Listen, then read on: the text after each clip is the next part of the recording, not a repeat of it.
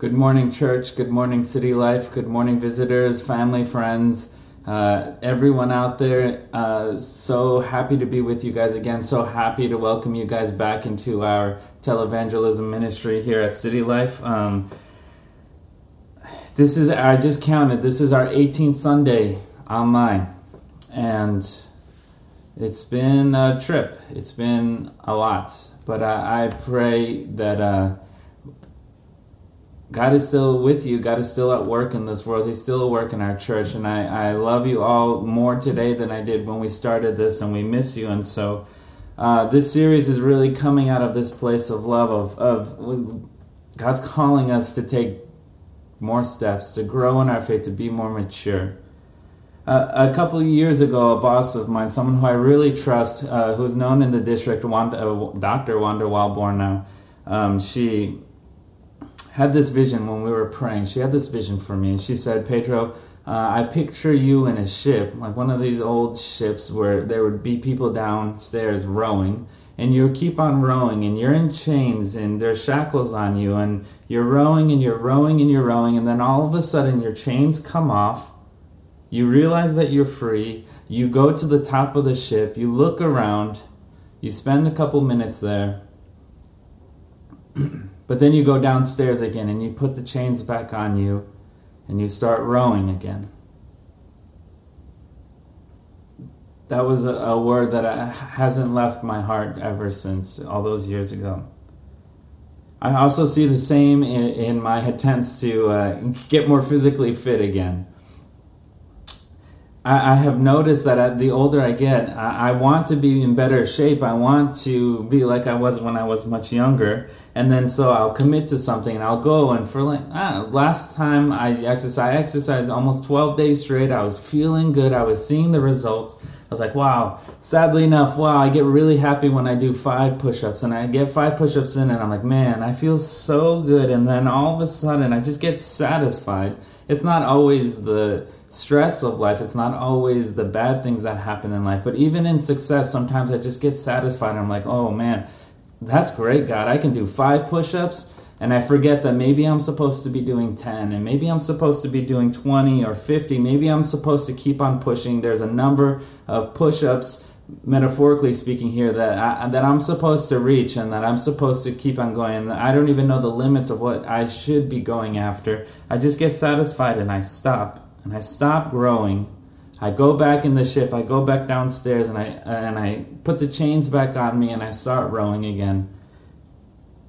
And this series is really God using that to speak into my life and to speak into what I think our church's life is, that we need to take this posture of growth, of maturity, of Lord, we believe in you. We've settled that. We believe in you. You are Jesus Christ, our Lord and Savior.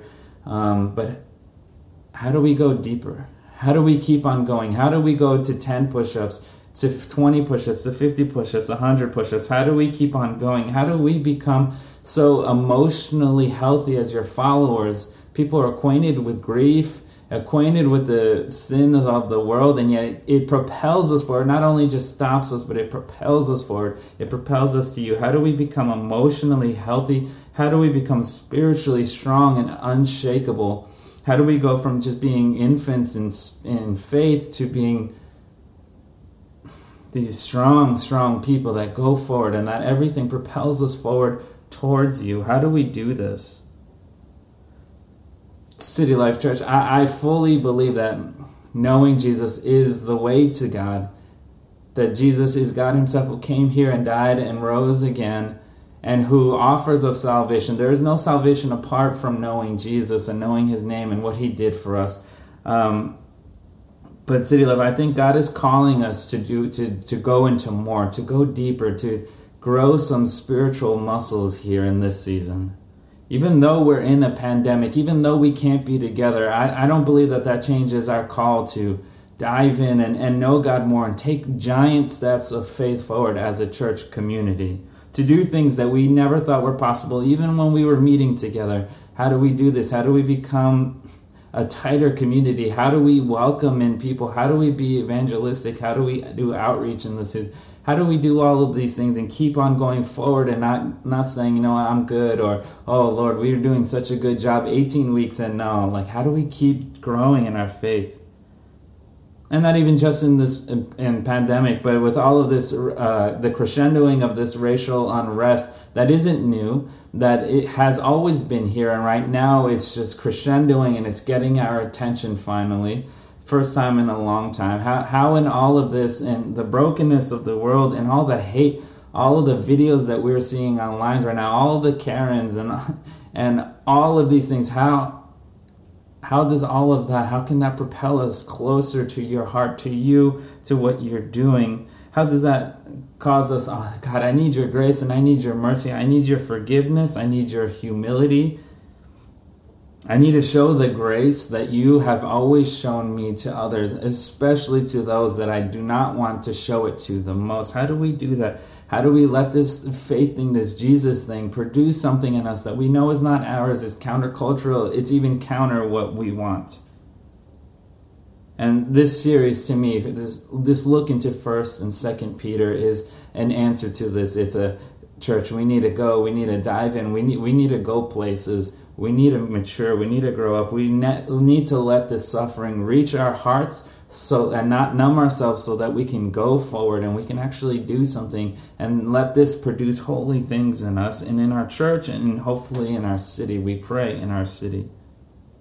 So whether you've been a brand new Christian, whether you are a brand new Christian or you've been a follower of Jesus for 30 years, time alone doesn't dictate how mature we get. But intentionality and giving our hearts to Jesus and giving our suffering to Jesus through asking questions like, where does my life look remarkably different than the rest of the world, or even where I was last year? Where does my faith propel me even further? Where in my life do I still act or feel like a child emotionally? Am I emotionally present? Am I emotionally developing as growing up and matching my emotional stability with my cognitive learning of Jesus? How are we doing this, and how are we going forward? How are we diving deeper in? Are there areas of my life that I know I need to look and respond more like Jesus than I do right now? Are there places in my heart that are still hard and not forgiving and grace-filled to others, or that the wounds in my life are just keeping me from an abundant life that you promise us to? Freedom for us and freedom for the oppressor. Are there these areas? Do I even pray, Lord? Do I even pray? And when I pray, do I pray like I have this spirit in me that raised you up from the dead? Do I believe that? Does my life show that I believe that? Does my posture show that I believe it? There's a lot of questions. This series is hopefully going to bring up a lot of questions for all of us. And I pray that they all point us to a greater maturity in our faith, a greater living out of our faith in all of the backwards way that this upside-down kingdom of God is to our nature, to human nature, and to the world. And so today we're picking back 1 Peter. We're diving into 1 Peter. And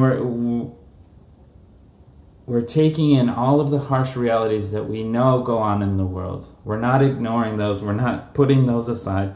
And we're saying, Lord, in this broken world, with my broken heart, how can I look more like you today than I did yesterday? And how do I look even more like you in a month from now than I do right now? How can I take this pain that I have inside of me and let you produce something holy that you've already promised in chapter 1, you're going to promise again in chapter 2? How do we do this? How do we take our broken hearts and let you do something and grow us up, take us from being spiritual infants to spiritual giants? How do we do this? And now we're doing this by taking a look at 1 Peter. We're finishing off chapter 1 and we're entering into the first 10 verses of chapter 2. And this is really the idea that we're covering today, is that God is at work and he's building something.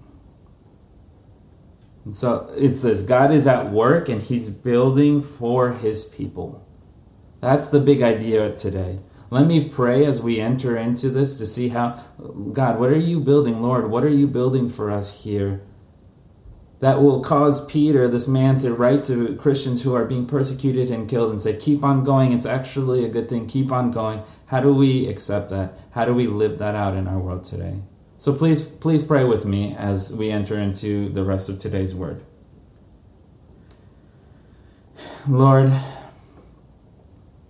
there is too much going on in this world for us to be able to do it without you. We believe that you are the source of everything, that you are building for us a future, that you've built for us a way to know you, to be reconciled to you, to accept you as our Lord. And so what are you building now? What are you building in the world today? How are you making sense of all of this? And how do you work in your people to know you and to be strong, to live these peculiar lives that you call us to live, Lord? Lord, I pray that as we read your word, your Holy Spirit, we invite you into this time. We invite you into the reading of the word, the explaining of the word, the diving into your word, Lord. Make our hearts come alive like never before and help us to dive really, really deep with you in this series so that we can better know you and better live our lives for you. I pray all of these things in the precious name of Jesus Christ. Lord, be with us. Amen.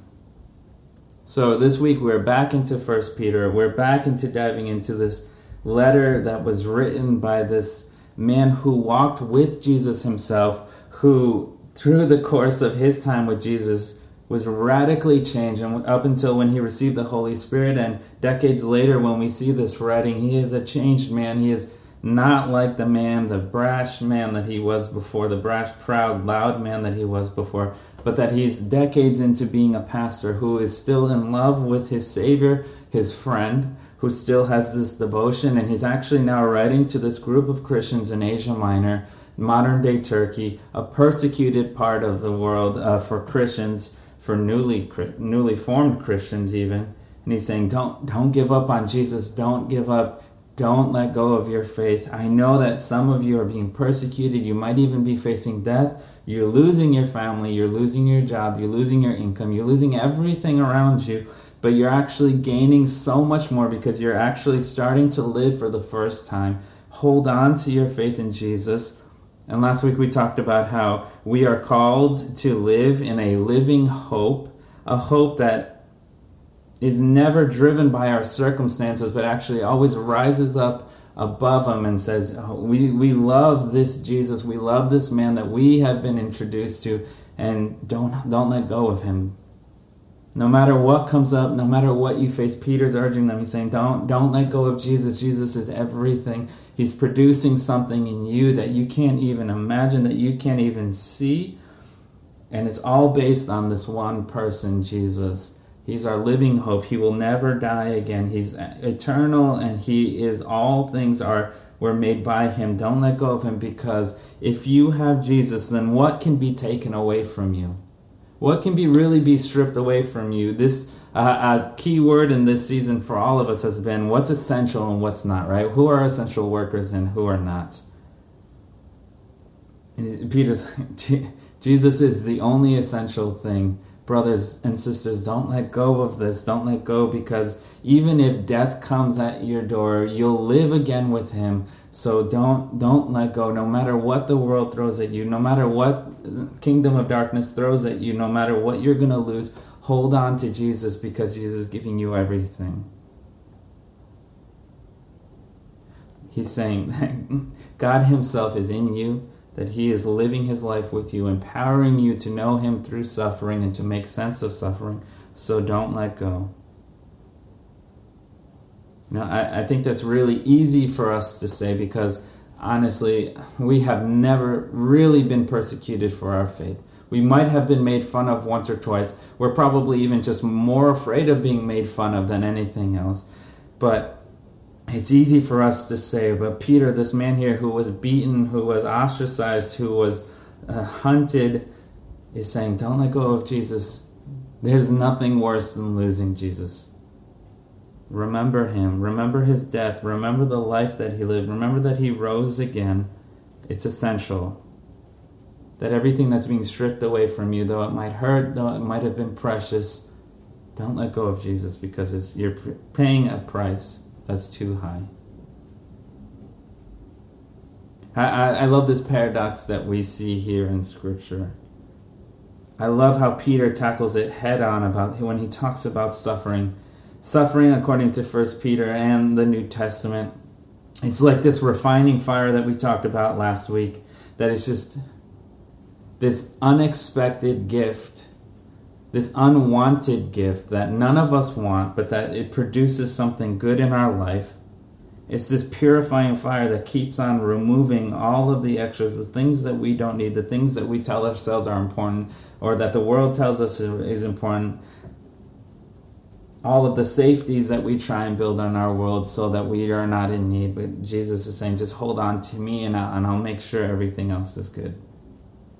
And so today we stand on that message from last week about this living hope, and we see where Peter is developing this call. He starts to talk about how God is building something really precious, how God is on the move, He's active, and even through our suffering, He's building something in you and for me. And in all of this madness, God is doing something. He's doing His work, the only thing that He can do. And so how does the gospel help us to suffer and know Him and be pointed back to Him? What's this thing? When I say God is building something for us, what is He building? What is the thing that He's instilling in you and me and taking out? What are all these things that He's doing? And the first thing that we need to talk about today is that God is building His family. So let's throw it over to Kim right now and allow Kim to read the word to us today and start to see what God is doing, how He is building a family. Good morning, City Life. My name is Kim McCormick, and I am here with the scripture reading for today. A reading from First Peter chapter 1, verses 13 through 25. Therefore, preparing your minds for action and being sober-minded, set your hope fully on the grace that will be brought to you at the revelation of Jesus Christ.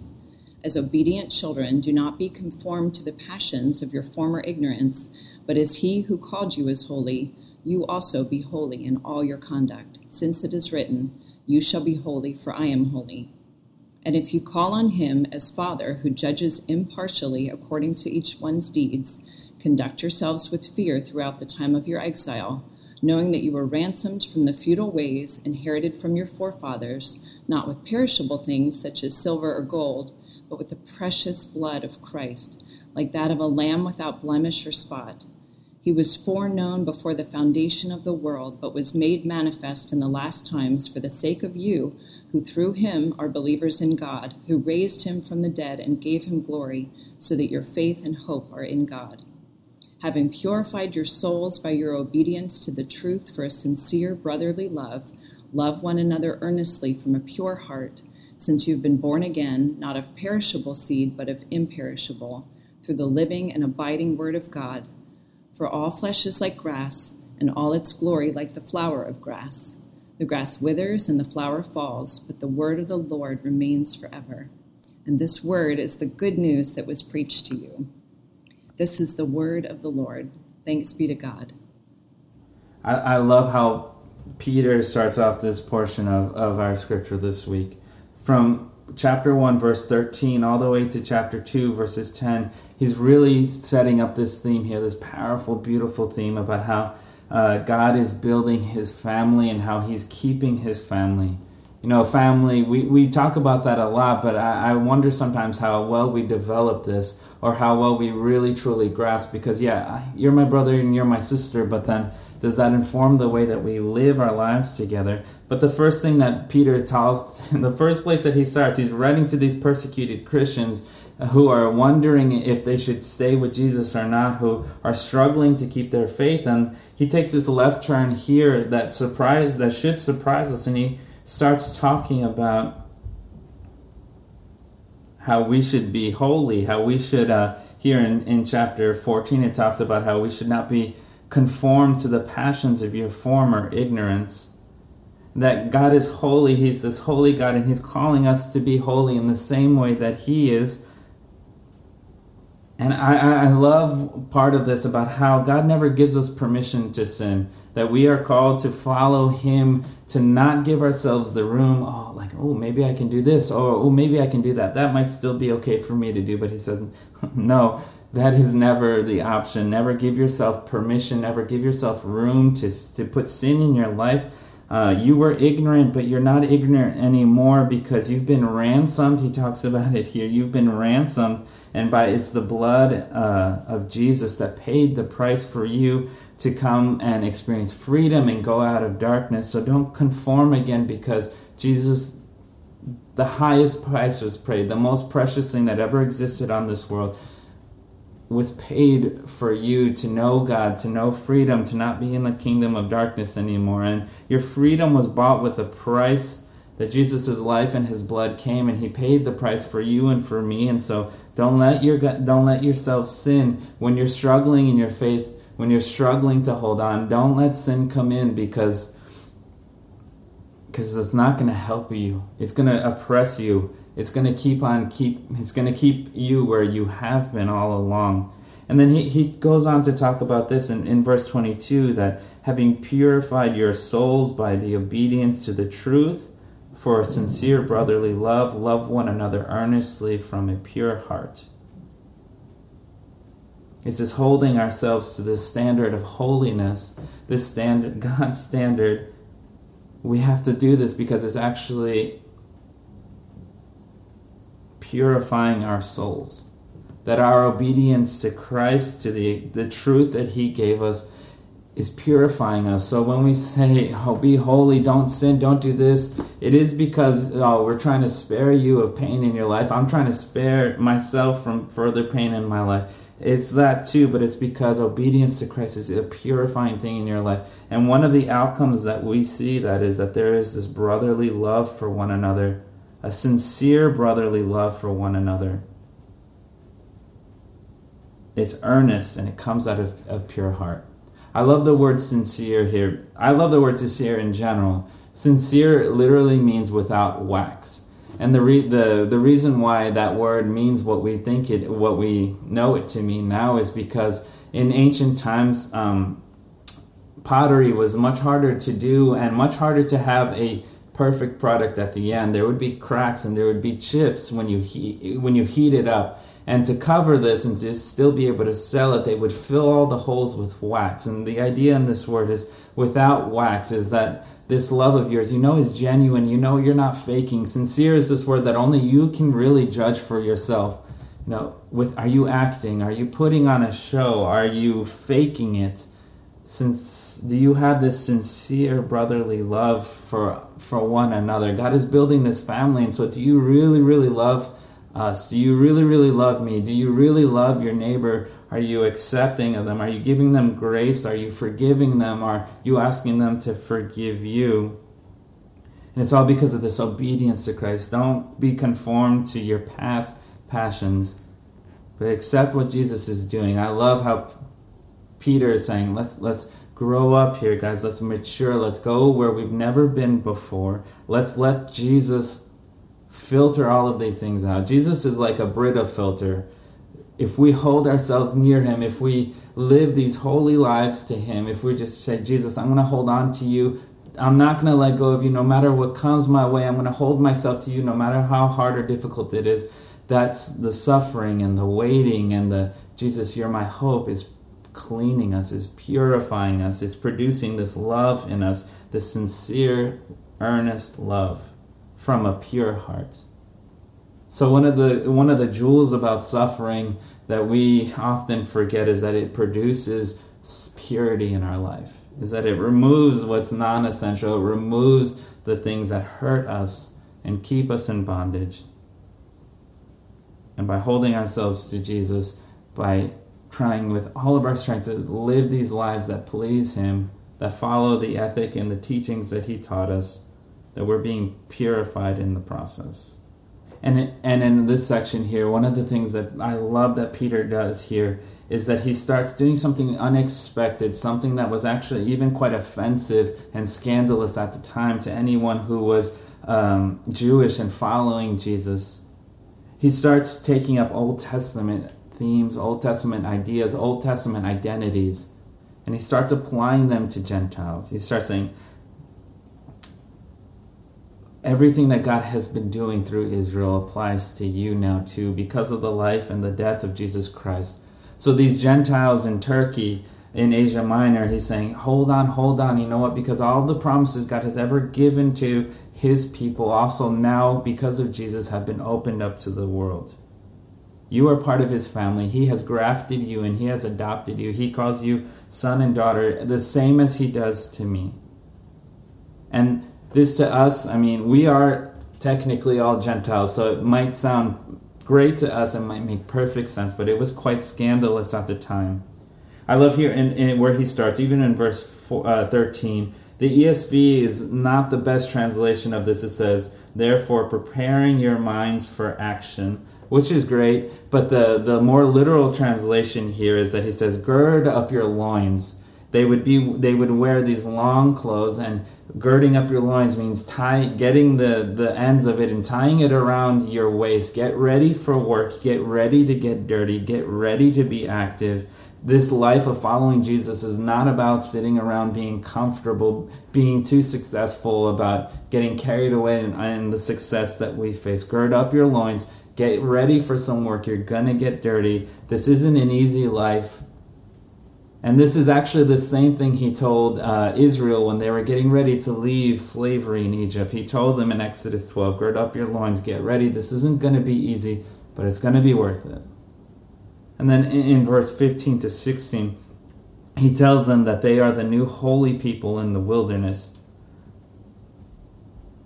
That they're wandering, that they're looking for a home, that they're following to God's voice, that he's training them to learn him, to know him, to be have this intimacy with him, that there's no place that they call their own or their own home. But God is saying, hey, you belong to me. Don't worry about a home because you found one in me. You're wandering in the wilderness and I'll take care of you and I'll make sure every one of your needs are met. I love that. That's beautiful. In verse 17 and 21, he also talks about how they are the people of the new Exodus, and he brings up the Passover again. Again, going back to Exodus 12. That Jesus' death was the true Passover sacrifice that we all needed, that you and I and all of us, we get to join in the lineage, that we get to say, oh, Jesus was my Passover lamb, and he paid the price, and now I'm his, and he owns me, and I get to live this life with him. He's producing good things in me because he paid the price for me. That's how much he cares for you and for me. And then in verses 22 to 25, Peter starts talking to them about how they are the people of God's new covenant, that they have been given this imperishable seed that was promised all the way back in Isaiah 40 and also in Jeremiah 31. He's saying, you know, this isn't an accident. This isn't, you haven't just stumbled on this, but God has over and over and over again worked it out so that he is building a home. He's building a family for himself. And now it's extended to everyone, and there's no one who can't receive this beautiful message, who can't receive this home. Now I hear Peter's pastoral heart crying out in this all the time. He's saying, brothers and sisters, keep on fighting. Don't let go. Gird up your loins. Get ready. It's going to be difficult, but it's going to be worth it because we are his people. We are his family. God has not left us or called us into something that is too much for us. Though we lose everything, though we even lose our lives, don't let go of Jesus because it's the most important thing, the one thing that we can't lose. God is making us a family so that we can do this life together, so that we can have this community to spread his word all over this world and all over this globe and bring people out of their former passions and former ignorances. I love Peter's pastoral heart for us. I love how he's just urging his fellow brothers and sisters to hold on to Jesus. Don't let go of your faith. This is the most precious thing. Don't let go, no matter what the cost is. But then he goes on in chapter 2, and he takes it even further. He talks about two more things that God is building. And now we need to talk about how God is building a new temple. Let's let Kim read the rest of this to us, chapter 2, verses 1 to 10. And let's see these next two things that God is building for us. A reading from First Peter, chapter 2, verses 1 through 10. So put away all malice and all deceit and hypocrisy and envy and all slander. Like newborn infants, long for the pure spiritual milk, that by it you may grow up into salvation, if indeed you have tasted that the Lord is good. As you come to him, a living stone, rejected by men, but in the sight of God, chosen and precious, you yourselves, like living stones, are being built up as a spiritual house, to be a holy priesthood, to offer spiritual sacrifices acceptable to God through Jesus Christ. For it stands in Scripture, "Behold, I am laying in Zion a stone, a cornerstone, chosen and precious, and whoever believes in him will not be put to shame." So the honor is for you who believe, but for those who do not believe, the stone that the builders rejected has become the cornerstone, and a stone of stumbling, and a rock of offense. They stumble because they disobey the word, as they were destined to do. But you are a chosen race, a royal priesthood, a holy nation, a people for his own possession, that you may proclaim the excellencies of him who called you out of darkness into his marvelous light. Once you were not a people, but now you are God's people. Once you had not received mercy, but now you have received mercy. This is the word of the Lord. Thanks be to God. I love where Peter goes in here. I love what the Holy Spirit causes to come out of this man here. This is so beautiful. It's so poetic. I love this promise that we have in Scripture. Starting in chapter 2, starting with the first, Peter starts talking about this living stone that was rejected by man. And he's calling us to be these living stones. And we might read this and we'd be like, oh, what's going on here? The only thing, the stone of heart, which is a bad thing, is another metaphor. Are you calling us to do that? I thought we were supposed to have a living heart, a new heart, a soft heart, not a hard heart. But here, the idea of being a living stone for God is so beautiful. And it's this. I love how Peter again takes up this call to be holy, to live holy lives, to live set-apart lives. And I just want to say here, I want to be careful with my words here too, because at no point in Scripture, at no point in God's Word, does God give us the freedom or the liberty to have sin. Big sins or the little sins that we think might be okay. Like, no. This call is for us to live holy lives. But God also knows that we're not perfect, that until we meet him face to face, we're going to have these broken hearts. And he's working in us. He's sanctifying us all the time to make us look more like Christ. But really a better idea of what this is calling us to be holy, to live holy lives, is in the definition of what holy really means. Holy means set apart. That when we say, God, you are so loving, the fact that he's holy, the fact that he's set apart is, oh God, he is loving, he is love, but he is so much more than anything we understand about love. He's set apart from love. He's so much bigger than even our words and our ideas. And so this idea of setting apart is that we live lives that are peculiar, that are odd, that are different, that point and prove that there's something a little bit off about you. There's something that makes you different from the rest of us. And that this is the call to God's whole community, is to live this set-apart life, is to stand out, to not be like everyone else, to not be weird just for being weird's sake, for not being radical just for the sake of us being able to say we're radical and that we think we're actually better than normal Christians. No, it's not anything about that, but it's about living lives that are, there's something different. There's something different about you.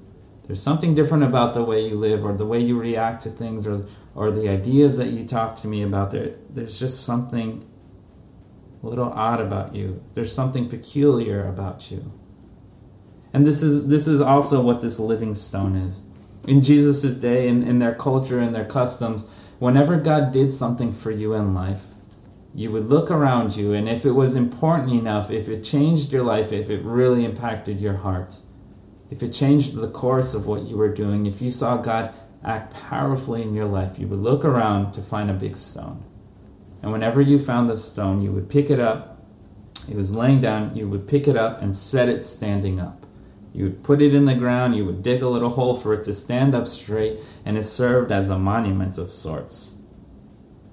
It's there for everyone to look at that living stone, whether you're walking down the street or you're on going to another city. If you look around and you see that standing stone, that living stone, and you say, oh, God did something here for someone. This is holy ground because God met someone and God did something powerful in their life. And by Peter calling us to be this living stone is that, oh, that people can look at you, they can be around you, they can work with you, they can be your friends, they can be a co-worker, they could be someone that you just see on the sidewalk all the time and see that there's something odd about you. There's just something a little bit off, that we so embody and accept God and so live for Him in the details, in the giving Him our entire hearts, of letting Him produce hearts in us that beat really strongly, for us to be really emotionally present and be able to help people through their struggles as well as we help ourselves. And people say, oh, there's actually something about you. What is it? What's going on here? Why? Well, I thought you were going to act like this, or you don't act like everyone else acts, or, oh, that was actually really harsh. Why are you so calm? Or what's this peace? I love this living stone. I love this idea that we are like living, walking monuments for Jesus, for people to come up to us and say, what do you have that I don't? And then we always take advantage of those situations and say, well, you know what? It's Jesus. Oh, you know what? Let me tell you what God has done for me. Let me tell you what God has brought me out of. Let me tell you why I'm a little bit different, why I'm a little bit odd, why I'm not who I used to be, why I have grown. And I also love how Peter here puts that it is a rejected living stone. Because there will always be a sense of being, when you're a little different, you're not like the rest of us. What's going on? What's different? What's special about you? What's wonderfully odd about you, I think, is the best way that I've been able to describe it. There's something wonderfully odd about you. And the promise that we see here, the promise of Peter saying, live like these stones, be these living stones, is walking monument to, oh, Jesus did something for you, and it makes you be a little different. It makes you live this set-apart life. And the promise of this we see here in verses 4 and 5. And honestly, our English kind of robs us of a lot of this meaning, because in the English language, it's really hard to express plural use. In other languages, this is very, very easy. But let's read verses 4 and 5. It says, as you come to him, a living stone rejected by men, but in the sight of God chosen and precious, you yourselves, like living stones, are being built up as a spiritual house to be a holy priesthood, to offer spiritual sacrifices acceptable to God through Jesus Christ. Church, when we live this life, when we accept this identity as a living stone, when we let God do this mighty, mighty work in us, when we let him take us from being infants who need spiritual milk, and he grow up, and we start eating on some meat, and we start growing up. And no matter if you're 10-day-old Christian or 30-year Christian, that there's producing something in you that is making you mature and go deeper and understand more. You become this living stone, and by becoming this living stone, this plural you, which is difficult in English to capture, you, we, y'all, or yours, I know yours isn't a word, but it's the same idea, that y'all are becoming a spiritual house and a holy priesthood. And so here in First Peter, we're told that God is building himself a temple. He's building a home. And he's using you and he's using me, and together we're becoming this spiritual house to be with one another, to live with one another, to suffer with one another, to process life with one another, to go deeper, to sharpen one another. So God is calling us, and he's causing us to be a home with one another. I think we can accept that. We can accept that idea. But this is why our church is built around community. It's not built around a pastor. It's not built around our program. It's not built around us pouring a lot of money into things that aren't very essential to the gospel. But it's about us pouring ourselves into Jesus and letting him pour us into one another. It's to suffer together, to learn, to grow deeper, to go into the Word, to pray like we have this Spirit that raised Jesus from the dead, to pray like we have this guy in our corner, this God in our corner who made everything and can make a way for us. That's why Peter's saying, hey, don't let go of Jesus, because you're actually a part of this family and God's making you into a home. And even if you're losing your family, which a lot of people in Asia Minor were, even if you're losing your entire culture, Jesus is saying, no, you're gaining a home. That God is giving you a family, that God is knitting us so closely together that we'll be able together to be a priesthood, to offer spiritual sacrifices that are acceptable to God. That this life of living for Jesus isn't just about you and what you can accomplish and what you can know, but it's about how you live with one another. This brotherly love again, this sincere, this genuine, this pure heart, this obedience to Jesus, it all comes together. Jesus is, through suffering, pushing us deeper and deeper and deeper. And the more we do not let go of Jesus, and the more we actually turn to Him and run to Him when time gets hard, you know what? You're being made into a home. You're being given a family. And that's beautiful. And that's so poetic. That's so lovely. That God never meant for you to do this alone, or suffer alone, or to lose things alone, but that you're actually always gaining more than you're losing.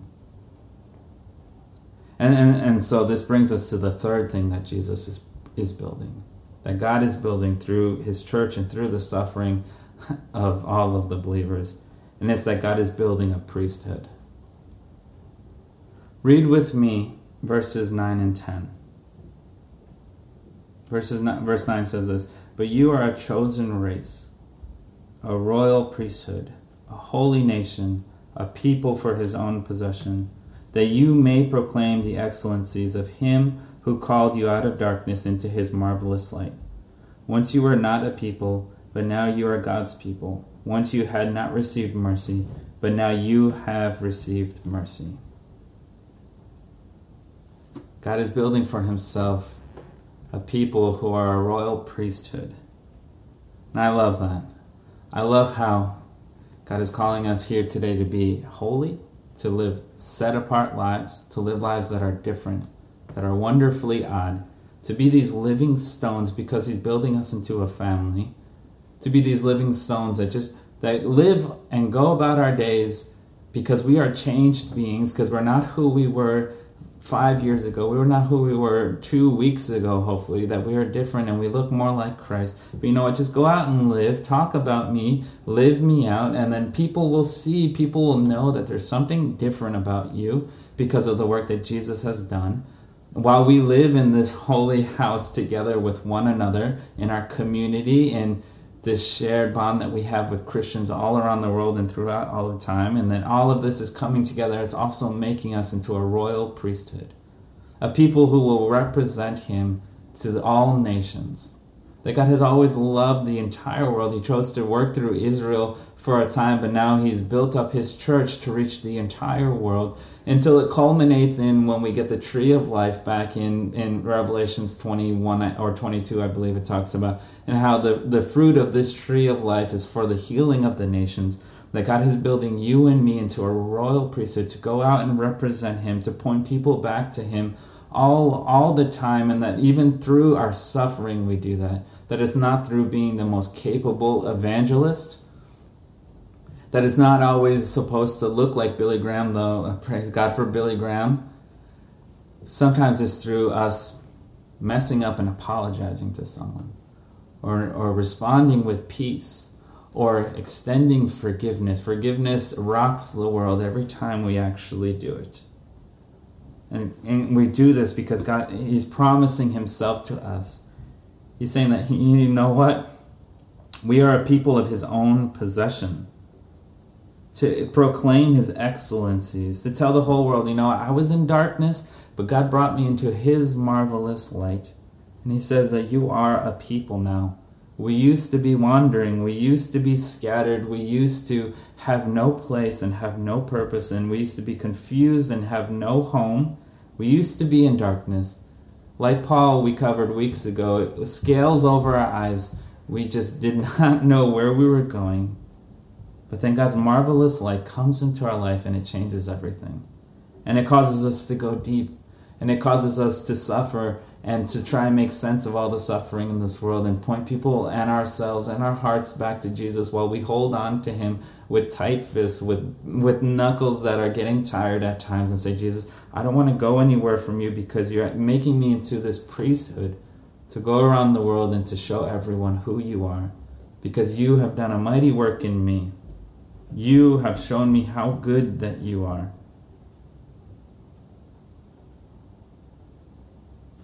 But don't worry, because you don't do that alone. Because God's also giving you a family. He's building you a home. He's building other priests with you to go on. That it's not just me as a pastor or Ryan or Michael, but that we are all holy, royal priests. Not because of our merit, not because we are all that, not because we're ever good enough, but because that's what God speaks into us, and that's where he's making us.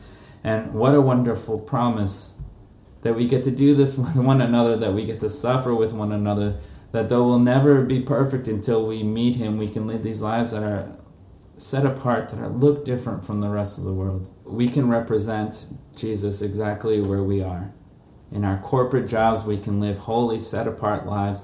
We can be living stones in corporate America, pointing people to Christ and winning souls in corporate America. That's a good thing. We can also, you can go work in nonprofits for your whole life, and we can look different there. We can be this living stone there. We need to actually be exactly where God is calling us to be. We need to say, yes, Jesus, what do you have for me? I'll go and do it, and I'll be a living stone. I'll live a set-apart life there, and I'll constantly be pointing people back to you. I'll deal with the ugliness in my own heart, and I'll also wrestle through all of the difficulties of life with you and with one another, because I don't want to be this infant anymore. I want to grow up. I want to take giant steps I want to be emotionally present all the time. I want to have a heart that can really grasp what's going on in the world and bring you into it, and let you bring this fire in me that I can't do in myself. And so to conclude this sermon, I don't really even know, even right here, I don't really know how we close this sermon. I don't know how we can sum all of this up. I don't know how we can capture how profound all of this is. I know that my words have not been enough this week for us to really understand how we were Gentiles, we weren't even God's people, but yet God made a way, and he's building all these things for us. He's given us a family, a home, we belong. We have this level of belonging that goes deep into our soul and our spirit, and we have a home, and we have a father, and we have a family. I don't know how I can convince us all that suffering is a good thing, that it's this gift that nobody wants, but it's this gift that does this purifying work, that if we hold ourselves to obedience to Jesus while living these holy, set-apart lives, while being these living stones, just pointing people back to Christ, how good things are being produced in us if we struggle long enough and care long enough and hold on to our love for Jesus for long enough, if we remind ourselves of the seasons where our hearts were so big and beating for Jesus and holding on until we get back there, that good things are coming, that good things are being produced in you and in me. And the one thought that I keep on going back to this whole entire week as I've been reading this comes in verse 3. Verse 1 and 2 of chapter 2 here talk about how you, because of your obedience to Christ, you're putting away malice and deceit, hypocrisy, envy, and slander. You're putting these things away because we have this brotherly love that we talked about before, this sincere and earnest heart, this purity in our heart. And so we put all those bad things away because we're like newborn babies. We're small in our faith. And we need this spiritual milk, but we long for real food. We long for meat. We long to grow up. And that what the thing that causes us to do this, really, the thing that causes us to mature and go deeper is in verse 3. If indeed you have tasted that the Lord is good. Just like in the idea of being sincere, only you can know in your heart if you have tasted that the Lord is good. For those of us who have maybe grown up in the church and never known a life outside of the church or with Jesus, have you had that moment in your life where you tasted for yourself this genuine goodness of Jesus? For those of us who did not grow up in faith and had this encounter, and we met this we heard about this Jesus, or maybe we saw him in a dream or in a vision, and we said, Jesus, you are different, you are good, you are really good, I've tasted that you're good, and so everything else is ruined for me. We need to ask ourselves these questions, because our answer to verse 3 is really what allows us to mature and go deeper and push longer than we ever imagined we could, and hold on to our faith in a way that we haven't up until now. That if we tasted and seen firsthand that you'll be faithful to us, Jesus, that you'll be good to us, Jesus, and we'll allow that to inform every part of our being and all of our decisions and what we do with our heart. That, Jesus, I want to grow up in you. I want to be mature. I want to look more like you today than I did yesterday, and I really want to look different a year from now. I want my whole heart to be different. I don't want to be this person who irks out for 12 days and then gives up because I can do 5 push-ups. I want to do 100 push-ups. I want to do 200 push-ups. I want to keep on going. I don't want to limit myself. I also don't want the pains of and the wounds of this world to keep me from growing in you, because I want to be so devoted to you, Jesus, that I want to mature and grow up. I want to be peculiar enough that my life looks different so that people come up to me and say, well, what do you have? And I want it to please tell me where you found this difference.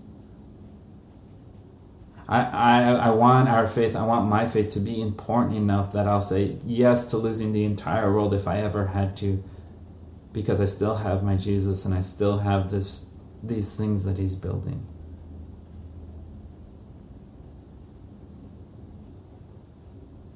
I want us, and I feel God calling us as a church to mature in our faith, to go to places, to not be shaken by what we see, but to be able to practice forgiveness and humility and meekness and love and grace and mercy, because as we see here in chapter 2, the way it ends in verse 10, it says that once you had not received mercy, but now you have received mercy.